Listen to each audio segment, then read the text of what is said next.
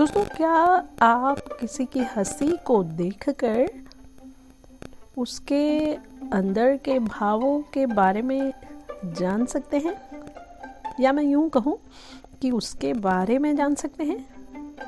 हम तो यही कहेंगे कि हँसी को पहचानने में बड़ों बड़ों की छुट्टी हो जाती है। जानते हैं क्यों?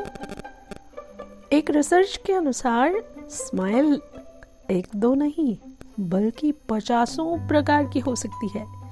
इसलिए कौन सी स्माइल ज़्यादा अच्छी या सचमुच पॉजिटिव है?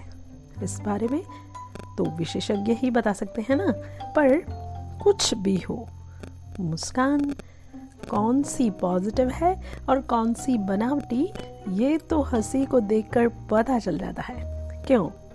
सच कहा ना मैंने। तो आप भी पहचानना सीख जाइए। मुस्कान, कौन सी सच्ची है, कौन सी पॉजिटिव है? और ये तो मैं कहूँगी ही दोस्तों की मुस्कुराइए ज़रूर, लेकिन पॉजिटिविटी के साथ और सच्चाई के साथ, दिल की गहराइयों के साथ। ओके दोस्तों, मिलते हैं एक और एपिसोड में। Tata bye take care see you